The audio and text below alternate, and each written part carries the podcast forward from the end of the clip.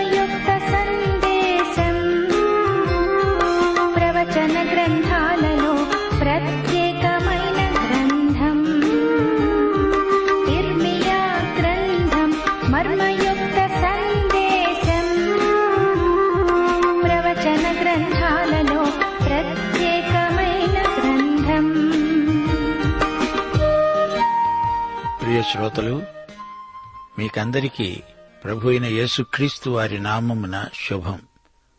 శ్రోతలైన మీరు క్రీస్తునందు స్వేచ్ఛాజీవులు. స్వేచ్ఛ అంటే యథేచ్ఛ కాదు. దేవుడు మనల్ని సైతాను బంధకాల నుండి విమోచించింది మనం యథేచ్ఛగా బతకటానికి కాదు. స్వేచ్ఛ అంటే యేసు ఇచ్ఛ. ఆయన ఇష్టప్రకారం బతికే స్వేచ్ఛ.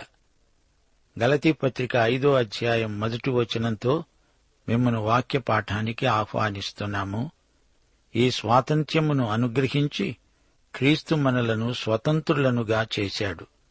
మనం క్రీస్తునందు సర్వస్వతంత్రులం. రండి పాఠానికి వేళయింది ప్రార్థన చేసుకుందాము.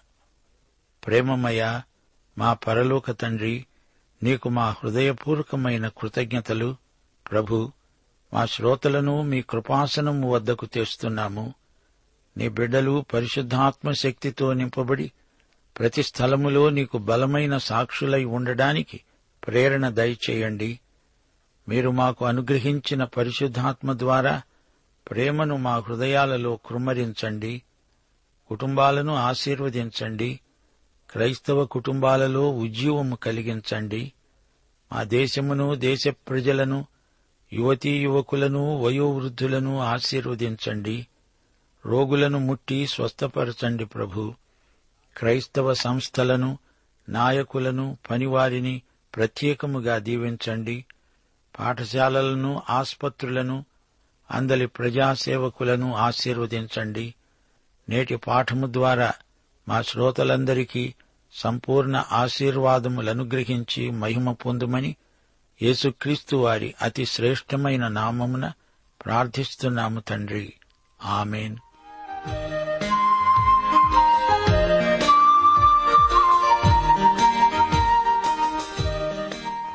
ప్రియ శ్రోతలు ఈ రోజున మన పాఠం ఇర్మియా గ్రంథం ఇరవయో అధ్యాయంతో ప్రారంభమవుతోంది.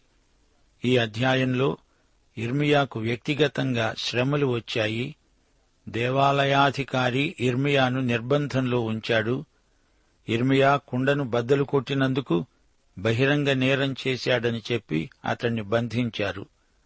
ఇర్మియాను బంధించిన అధికారి పేరు పశూరు అతని మీదికి శాపం వస్తుందని ఇర్మియా ప్రవచించాడు. పశూరు పేరు మారింది. అతని పేరు మాగోర్ మిస్సాబీబ్ అనగా నలుదిక్కుల భయము కలుగచేసేవాడు. అయితే ఈ మహావిపత్తులో కూడా ఇర్మియా విశ్వాసమే గెలిచింది. వివరాలు వినండి. ఇర్మియా ప్రవచనాలను పలుకగా పషూరు అనే యాజకుడు విన్నాడు. అతడు ఇర్మియాను కొట్టాడు. యహోవా మందిరంలో అతణ్ణి నిర్బంధించి బొండవేశాడు మరునాడు ఇర్మియా ప్రవచిస్తూ అన్నాడు నీ పేరు పషూరు కాదు. యహోవా నిన్ను దౌర్జన్యకారుడని అర్థమిచ్చే మాగోర్ మిస్సాబీబ్ అని పేరు పెడుతున్నాడు. నీ స్నేహితులందరికీ నీవే భయకారణమవుతావు. నీ స్నేహితులు ఖడ్గము చేత హతమవుతారు. యూదావారందరినీ బబులోను చేతికి అప్పగిస్తాను. అతడు వారిని చెరపట్టి వారిని హతం చేస్తాడు. శత్రువులు అంతా కొల్లగొట్టుకుపోతారు. పశూరు కూడా చెరలోకి పోతాడు. పశూరు అతడి ప్రవచనాలకు మోసపోయిన వారు బబులోను చెరలోనే హతమైపోతారు. అక్కడే పాతిపెట్టబడతారు. పదమూడో వచనంలో ఇర్మియా అన్నాడు యహోవాను కీర్తించండి యహోవాను స్తుతించండి.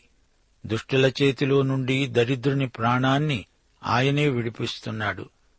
ఇది ఇర్మియా ఆనందానికి వ్యక్తీకరణ. పద్నాలుగు నుండి పద్దెనిమిదో వచనం వరకు ఇర్మియా నిరుత్సాహం. నేను పుట్టిన దినము శపించబడునుగాక నా తల్లి నన్ను కన్న దినము శుభదినమని ఎవరూ అనకుందురుగాక నా తండ్రికి పుత్రోత్సాహం కలిగించినవాడు శాపగ్రస్తుడగునుగాక నేను తల్లి గర్భములో హతమైపోయినా బావుండేది. ఆర్తధ్వని యుద్ధధ్వని మేలు.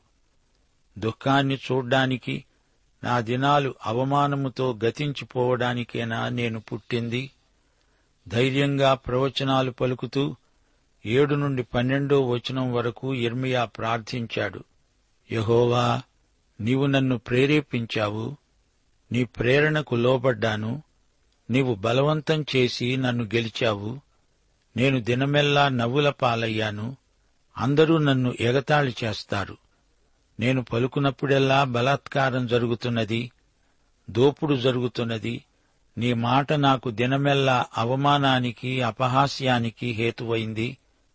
ఆయన పేరు నేనెత్తను ఆయన నామమును బట్టి ప్రకటింపను అని నేను అనుకున్నాను అంటే అది అగ్నివలె నా హృదయంలో మండుతూ నా ఎముకల్లోనే మూయబడినట్లున్నది. నేను ఓర్చి ఓర్చి విసికి ఉన్నాను చెప్పక మానలేను. నాకు స్నేహితులైన వారందరూ నేను పడిపోతే చూడాలని కనిపెట్టుకొని ఉన్నారు. యహోవా నీవు పరాక్రమము గల శూరుని వలె నాకు తోడై ఉన్నావు. నన్ను హింసించే వారికి ఓటమి. వారే తొట్టిల్లుతారు వారికే సిగ్గు వారికే నిత్యావమానం. సైన్యములకు అధిపతి యహోవా నీతిమంతులను పరిశోధించేవాడవు నీవే. అంతరింద్రియములను హృదయమును చూచేవాడవు నీవే. నా వ్యాజ్యమును నీకే అప్పగిస్తున్నాను. నీవు వారికి చేసే ప్రతిదండన నేను చూస్తాను. ఇది ఇర్మియా భారభరితమైన ప్రార్థన. శ్రోతలు దేవుని సేవకులు మనుషులే గదా. వారి ఉద్రేకాలు మానవ సహజమైనవే. ఇర్మియా కూడా మనవంటి స్వభావము గల మనిషే. సత్యాన్ని ప్రకటించిన నేరానికి పశూరు ఇర్మియాను బంధించాడు. యేసును సిలువ వేసింది మతనాయకులైన పరిసయ్యులే. యేసు శిష్యులను పట్టుకొని సమాజ మందిరాలలో దారుణంగా కొట్టారు హింసించారు. మత్తయి శుభవార్త పదో అధ్యాయం పదిహేడో వచనం. ప్రభు హెచ్చరిక. మనుష్యులను గూర్చి జాగ్రత్త పడండి.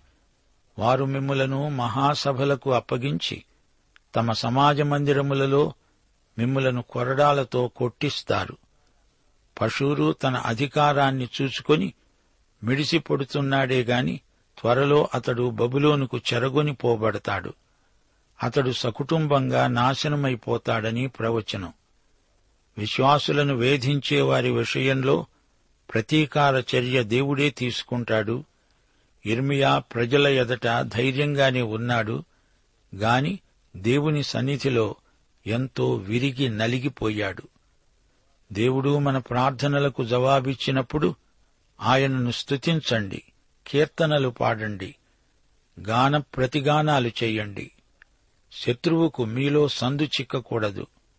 యూధాపత్రిక ఇరవై నాలుగు ఇరవై ఐదు వచనాలు. తొట్టిల్లకుండా మిమ్మును కాపాడుటకు తన మహిమ ఎదుట ఆనందముతో మిమ్ములను నిర్దోషులనుగా నిలువబెట్టటానికి శక్తిగల మన రక్షకుడైన అద్వితీయ దేవునికి మన ప్రభు అయిన యేసుక్రీస్తు ద్వారా మహిమ మాహాత్మ్యము ఆధిపత్యము అధికారము యుగములకు పూర్వమును ఇప్పుడును సర్వయుగములను కలుగునుగాక. శ్రోతలు మనమిప్పుడు ఇరవై ఒకటో అధ్యాయంలోకి వచ్చాము.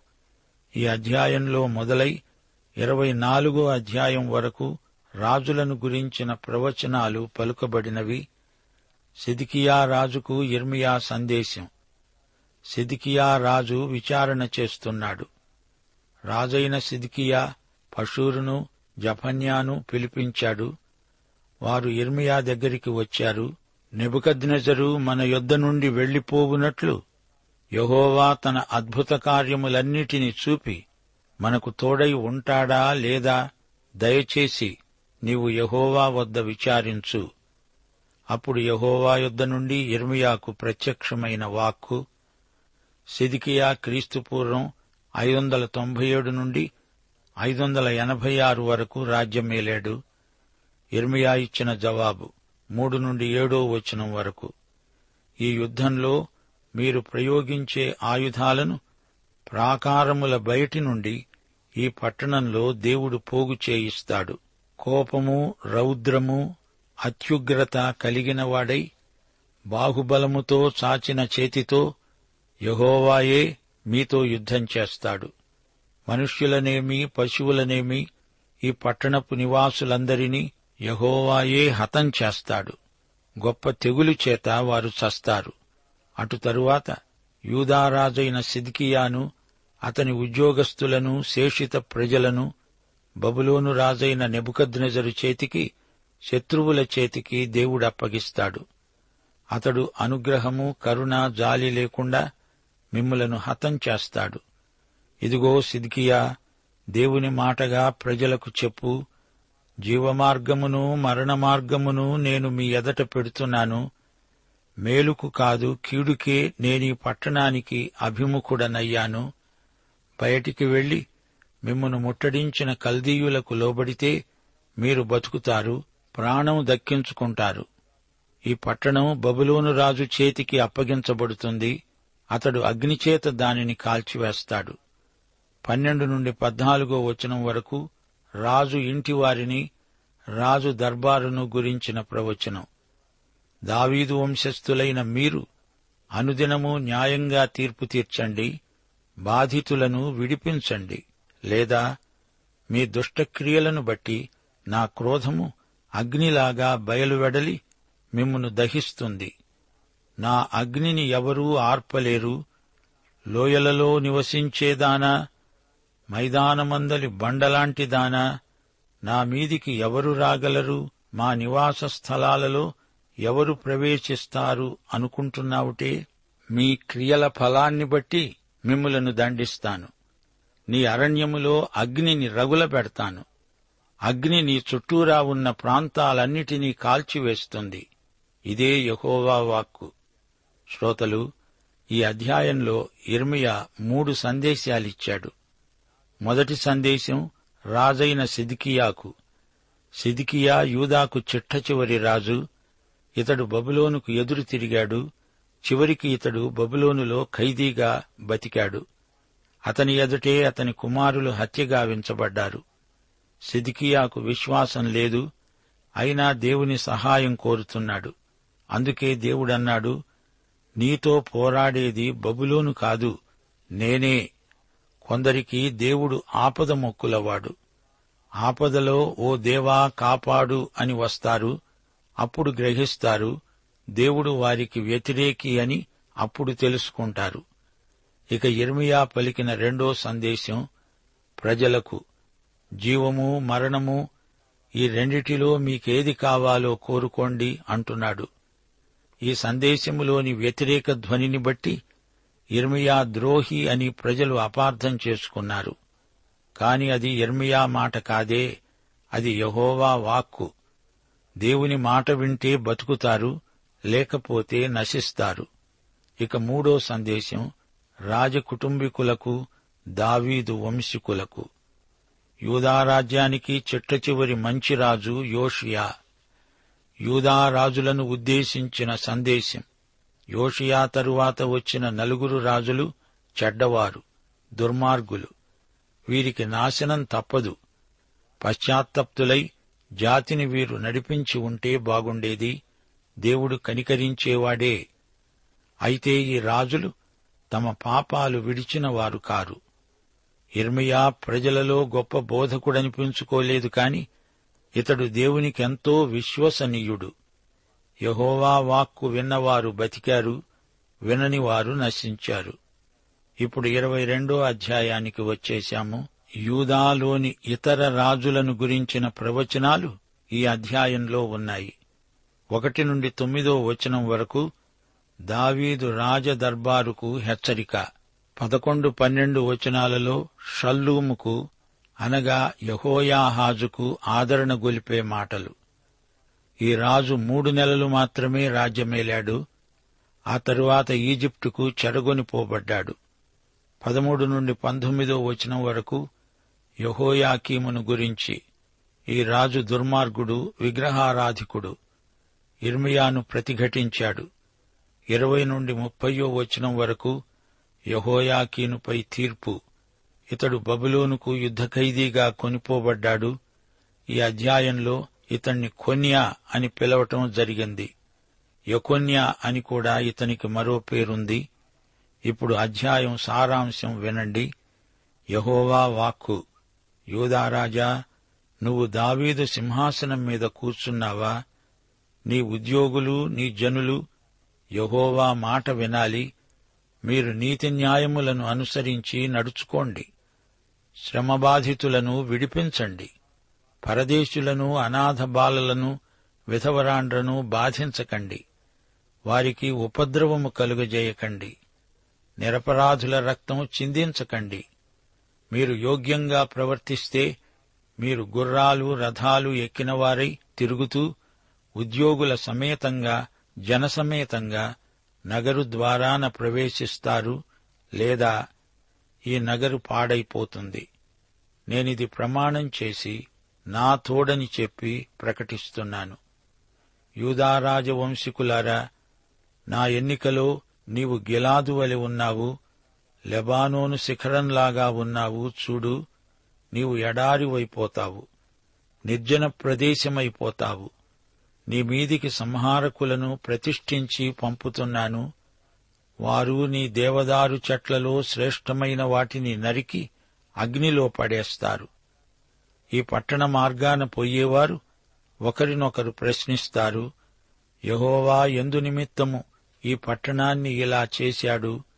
అక్కడి వారు అంటారు వీరు తమ దేవుడైన యహోవా నిబంధనను నిరాకరించి అన్యదేవతలను పూజించి వాటికి నమస్కారము చేసినందున ఈలాగు జరిగింది. చనిపోయిన వాణ్ణి గూర్చి ఏడవద్దు అంగలార్చవద్దు వెళ్ళిపోతున్న వాణ్ణి గూర్చి బహుగా రోదనం చెయ్యండి వాడు తిరిగి రాడు. తన జన్మభూమిని చూడడు. షల్లూము తిరిగి ఇక్కడికి రాడు. షల్లూము అంటే యహోయాహాజు. ఇతడు యోషియా కుమారుడు.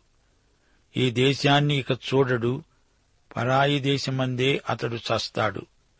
నీతి న్యాయములు తప్పి పనివారికి జీతమియ్యని వారికి శ్రమ. దేవదారు పలకలతో గొప్ప గృహం నిర్మించుకోగానే నీవు రాజు అయినట్లా నీ తండ్రిలాగే నీతి న్యాయములను అనుసరిస్తే చాలు. నీకు దుర్లాభాపేక్ష ఉంది నిరపరాధుల రక్తం ఒలికించావు ప్రజలను బాధిస్తున్నావు బలాత్కారం చేస్తున్నావు. నీవు చస్తే ఎవరూ అంగలార్చరు. నిన్ను శోభావంతుడని ఎవరూ చెప్పుకోరు. ఎరుషలేము గుమ్మము అవతల గాడిదలాగా పాతిపెట్టబడతావు.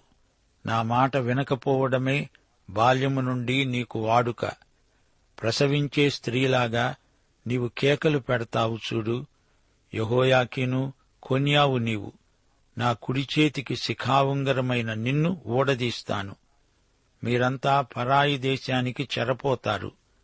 కొన్యా యహోయాకీను ఓటికుండ పనికిమాలిన ఘటమ నీవు సంతానహీనుడవు వర్ధిల్లని వాడవు.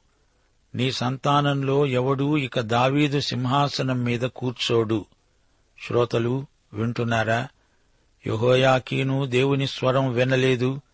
ఇతడు పశుప్రాయుడు పశువులే నయం యజమాని మాట వింటాయి. యహోయాకీను చావు ఎంత అవమానకరం! గాడిద చావు చచ్చాడు. యొకొన్యా అంతరించిపోయాడు. పాపాలు చేసి దేవునికి రాజవంశానికి దూరమైపోయాడు. అలాగే దేవుని మాట వెనక మొండికెత్తే వారికి భవిష్యత్తు అంధకారమయమే. శ్రోతలు ఇరవై మూడు ఇరవై నాలుగు అధ్యాయాలు మీరు మళ్ళీ చదువుకోండి. గొర్రెలను చెదరగొట్టే కాపరులకు శ్రమ కాపరి అంటే ఇక్కడ రాజు అని అర్థం. మీ దుష్క్రియలకు శిక్ష రాక తప్పదు. నా గొర్రెల శేషాన్ని సమకూర్చి తమ దొడ్లకు వాటిని రప్పిస్తాను. వాటి మీద మంచి కాపరులను నియమిస్తాను అంటున్నాడు దేవుడు. అప్పుడు అవి బెదరిపోవు తప్పిపోవు. సంఘం ఎత్తబడగానే యూదులు తిరిగి వచ్చేస్తారు. అప్పుడు మెస్సియా మంచి కాపరులను రాజులను నియమిస్తాడు. కొన్యాతో ఆ వంశం కొట్టివేయబడింది. కొత్త నిబంధనలో దేవుడు ఒక కొత్త ఆరంభం చేశాడు. దావీదు మరో కుమారుడైన నాతాను వంశరేఖ మొదలైంది. అదే వరుసలో మరియ ఉంది. ఆమె మెస్సియాను కన్నది. ఆయనే దావీదు కుమారుడు. దావీదు సింహాసనానికి హక్కు గలవాడు.